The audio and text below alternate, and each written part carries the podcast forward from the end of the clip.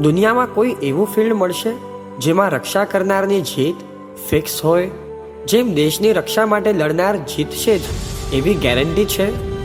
ના, તે જીતી પણ શકે છે અને હારી પણ શકે છે. તે જ રીતે તમારા પર કોઈ આક્રમણ કરે અને તમે ડિફેન્સ કરો, એટલે તમે જીતશો જ કે હારી પણ શકો છો. બંને પોસિબિલિટી છે, પરંતુ એકમાત્ર ધર્મનું ફિલ્ડ એવું છે. જેમાં ક્યારે હાર નથી. જીત અને જીત જ છે. વળી રક્ષા ધર્મની આ વિશેષતા છે કે જે વ્યક્તિ આ ધર્મને આરાધે, તે જીતે જ એટલું નહીં, પરંતુ જે જીતનાર હોય, એ જ આ ધર્મ આરાધી શકે. આની પાછળ લોજિક શું? જીત અને રક્ષા ધર્મ વચ્ચે કનેક્શન શું? તે સમજવા શ્રીપાલ મૈણાનું દ્રષ્ટાંત ખૂબ જ ઉપયોગી છે. ગયા પ્રવચનમાં આપણે જોયું કે સત્તાના કેફમાં પ્રજાપાળ રાજા કર્મના સિદ્ધાંતોને ભૂલી ગયો અને તેણે સત્ય વિરોધી વાત કરી. મહિણામાં એટલી આવડત તો છે કે સુરસુંદરીની જેમ પિતાની વાતમાં હાજી હા કરી પિતાને ખુશ કરી શકે. જીવન હજુ વધારે સમૃદ્ધ કરી શકે, પરંતુ સામે ગમે તેટલો મોટો માણસ હોવા છતાં પોતાના પ્રિન્સિપલ્સને સાઇડલાઇન કરી તે કોઈની ખુશામત નહીં કરે. આ પણ તેની ઇનર સ્ટ્રેન્થ છે. ખુશામત કરનાર હંમેશા અંદરથી હારે છે. નબળો અને પરવશ બને છે. વળી કોઈ પણ સમજે કે આ માખણિયા વૃત્તિવાળો છે. સ્વાર્થ ખાતર ક્યારેક કોની દાઢીમાં હાથ નાખશે? ક્યારેક કોને છોડી દેશે? તે કંઈ કહેવાય નહીં. આથી આનો ભરોસો કરવા જેવો નથી. અર્થાત, ખુશામત કરનાર બધાનો સદભાવ ગુમાવી બહારથી પણ હારે છે. અહીં મહિણા શાંતિથી મૌન ઊભી છે. રાજા મહિણાની બુદ્ધિ, પ્રતિભા તથા ગંભીરતા ઓળખે છે. એટલે મૈણા નથી બોલતી, તેમાં કંઈક રહસ્ય હશે એમ વિચારે છે. શું તમારા ઘરના ઉપર તમારી આવી છાપ છે? કે તમારા અભિપ્રાયની ઘરમાં પણ વેલ્યુ નથી રહી? તમે બોલો તો પણ કોઈને અસર ન થાય. અને ન બોલો, તો કોઈને જિજ્ઞાસાથી કારણ પણ જાણવાનું મન ન થાય. કારણ કે, બોલી બોલીને તમે આદ્યતા સદભાવ ગુમાવી દીધા હોય. તમે ડગલે ને પગલે કેમ હારો છો અને મૈણા કેમ જીતશે? તે સમજવા, આ વિચારવા જેવું છે. મૈણાના મૌને, પિતાના કુતૂહલને વધાર્યો અને તેણે ચૂપ રહેવાનું કારણ પૂછ્યું. હવે મૈણા શું કરે? આમ, તે એમને એમ કોઈની સામે તૂટી પડે એવી નથી. ધીર, ગંભીર, શાંત, વિવેકી અને વિનયી છે. પરંતુ હવે સંયોગો જ એવા છે કે તેણે સત્યનો ઘટસ્ફોટ કરવો જ પડે. તમારા જીવનમાં આવી સિચ્યુએશન સર્જાય, તો તમે શું કરશો? તમારી વાત સાચી છે. સામાની વાત ખોટી છે. પણ તે બળવાન છે. તે સત્તાધીશ છે.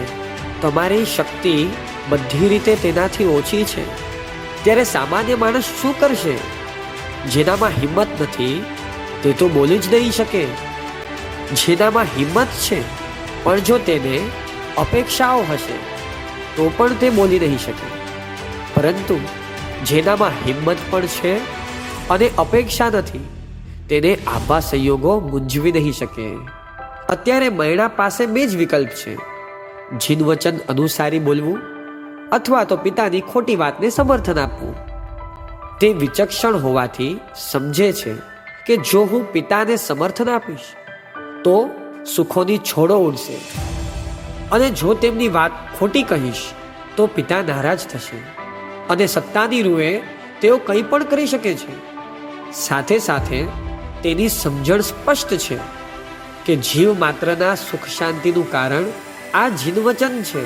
તેનું આ રીતે જાહેરમાં ખંડન થતું હોય, તે કેવી રીતે ચલાવાય? ધર્મ ઉપર આવતી આફત જોઈ સાચા આરાધકનું હૈયું અવશ્ય કંપે. દિલમાં ચોટ લાગે, જે તેને ચેનથી બેસવા તો નહીં ને પરંતુ હિંમત સાથે રક્ષાના કાર્યમાં તત્પર બનાવશે. મૈણા પણ એટલી સત્વશાળી છે, જે પણ રિઝલ્ટ આવે. તેને એક્સેપ્ટ કરવા તૈયાર છે. પરંતુ અંશ માત્ર પણ જીન વચન વિરુદ્ધ બોલવા તૈયાર નથી. બે વિકલ્પ સ્પષ્ટ દેખાવા છતાં, સત્ય ખાતર ગમે તેટલી સુખ સાહેબી છોડવાની જેની તૈયારી હોય, એનું આંતરિક બળ કેટલું? ગમે તે સંયોગોમાં પણ, વ્યક્તિ જેને સત્ય માને, તેને વફાદાર રહી જીવી શકે, તે તેની જીત છે. આ સત્યની વફાદારીના કારણે મૈણા ભર સભાની વચ્ચે પિતાને વિનયથી બે ધડક કહે છે કે, પિતાજી, આપની વાત સત્યથી વેગળી છે. જીવ માત્રના સુખ દુઃખ તેના પોતાના કર્મોને આધીન છે. દરેક વ્યક્તિ બીજાના સુખ દુઃખમાં નિમિત્ત માત્ર છે. આપ પણ કર્મસત્તાની ઉપર નથી. કર્મની અંડરમાં છો. જો સામાનું કર્મ ન હોય, તો તમે પણ કંઈ નહીં કરી શકો. બોલતી વખતે તેને કોઈ ખચકાટ નથી, કોઈ ડર નથી, દ્વિધા કે કન્ફ્યુઝન નથી. પરંતુ સત્ય બોલવાની હિંમત તેના શબ્દે શબ્દે નીતરી રહી છે. મૈણાએ જે જવાબ આપ્યો, તે તો માત્ર તેના મુખમાંથી નીકળેલા શબ્દો હતા. પરંતુ રાજા માટે તો તે હૈયાને વિંધે એવા બાણો હતા. મૈણાની વાત સો ટકા સાચી છે.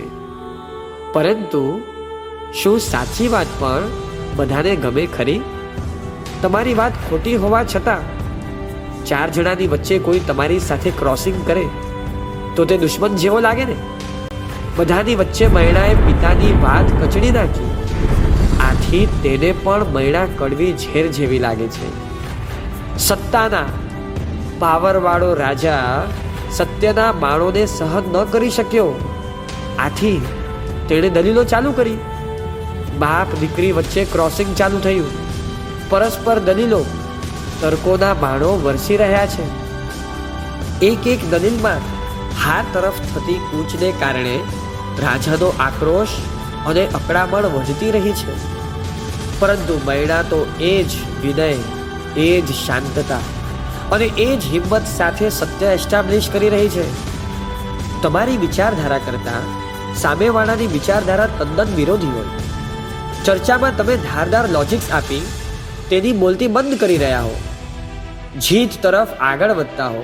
છતાં બોલવામાં કોઈ એગ્રેસિવનેસ ન હોય, આક્રોશ કે ઉદ્ધતાય ન હોય.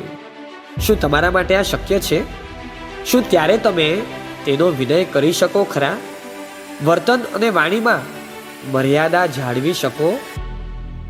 અહીં મહિલા પિતાની હરેક દલીલને ખોટી સાબિત કરવામાં સફળ થઈ રહી છે. તેની જીતનો ડંકો વાગી રહ્યો છે. છતાં, તેની વાણીમાં સંપૂર્ણ વિનય સભ્યતા જાળવી શકે છે. જરા પણ આવેશથી કે અહંકારથી જવાબ નથી આપતી. કારણ કે તે ઠરેલ છે, સ્વસ્થ અને શાંત છે. બહુ સિમ્પલ વાત છે કે જો તમે સાચા છો, તો હિંમતથી કહો. આવેશની શું જરૂર છે? અને જો તમે ખોટા છો, તો સત્યનો સ્વીકાર કરો. પણ આવેશની ક્યાં જરૂર છે? આટલી સિમ્પલ વાત પર લોકો ભૂલી જાય છે. અને આવેશમાં ગુસ્સામાં કેમ આવે છે? કારણ તેઓ નબળા છે. કશાયોની સામે હારી જાય છે. રાજા પણ જે સત્ય સાબિત થયું, એને કશાયવશ સ્વીકારી તો નથી શકતો, પરંતુ વિચારી પણ શકતો નથી. હારને સહન નથી કરી શકતો. પોતાની વાત ખોટી છે. છતાં તે આવેશ છોડી નથી શકતો. અને મહિણાની વાત સાચી છે. છતાં તેને જરાય આવેશ નથી. આ જ દેખાડે છે કે રાજા નબળો છે અને મૈણા બળવાળી છે. સત્ય બોલવાની હિંમત સાથે મૈણામાં કશાય ઉપર કંટ્રોલ પણ એટલો છે. કશાયને સરેન્ડર થઈ તે ક્યાંય ઉચિત વર્તન, વિનય વગેરે ચૂકતી નથી. કોઈ પણ તેના ઉપર ઓવારી જાય. એવું વર્તન તેણે કર્યું છે. જ્યારે રાજામાં સાચી વાતને સ્વીકારવાની શક્તિ ઓપનનેસ પણ હવે રહી નથી. મહિલા તો લોજિકલી પિતાની વાતનું ખંડન કરવામાં સક્સેસ થઈ. અંતે રાજા ચૂપ થયો. બંધાની વચ્ચે તેની હાર થઈ. મોટે ભાગે લોકો કોઈ સાથે ક્રોસિંગમાં હારે અને ગુસ્સો આવે ત્યારે શું કરે? સીધા સામેવાળા ઉપર અંગત પ્રહાર કરે. કે બેસ બેસ. તું કેવો છે તે મને ખબર છે. રાજાએ પણ તે જ રીતે મૈણા ઉપર પર્સનલ એટેક કર્યો. રાજા કહે છે કે તું આટલી બધી ભાગ્યની વાત કરે છે અને કહે છે કે મારી મહેરબાનીથી તારા સુખ દુઃખ નથી, પરંતુ કર્મથી છે. તો તું આ રાજમહેલમાં રહે છે, સોનાના હિંડોળે હીજે છે, ખમ્મા ખમ્મા થઈ રહે છે, તેમાં મહેરબાની કોની છે? પિતાએ સીધું નિશાન મૈણા ઉપર તાક્યું કે જો મારી મહેરબાની ન હોત તો તારું શું થાત? પિતાને ઇન્ડાયરેક્ટલી ગર્ભિત રીતે કહેવું છે કે મારી મહેરબાની હતી એટલે તને આ બધું મળ્યું. આવા વખતે પણ મૈણાને ગુસ્સો નથી આવતો કે પિતાજી કેટલા જિદ્દી છે. જે પકડ્યું તે પકડ્યું, પણ છોડવા તૈયાર જ નથી. સાચાને સ્વીકારવાની વાત તો દૂર. પણ તસના મસ પણ થતા નથી. અને પર્સનલ એલિગેશનથી ખોટાને સત્ય તરીકે ખતમવા મહેનત કરે છે. આવા કોઈ વિચાર મૈણાને નથી આવતા. આમ ગણો તો પિતાએ કરેલા પર્સનલ એલિગેશનના કારણે તેની હિંમત, સત્યનિષ્ઠા આદિની હજુ વધારે કસોટી આવી છે. આગળ શું થશે? કોણ જીતશે? ઉપકાર રૂપી શસ્ત્ર ફેંકીને મૈણાને હરાવવા ઈચ્છતા પિતાની કે ગમે તેવી દલીલો, આક્ષેપોને પણ હિંમત સત્ય સાથે ફેસ કરી સત્યની સ્થાપના કરવામાં અડગ એવી મૈણાની જાણવા માટે મળીએ આવતા એપિસોડમાં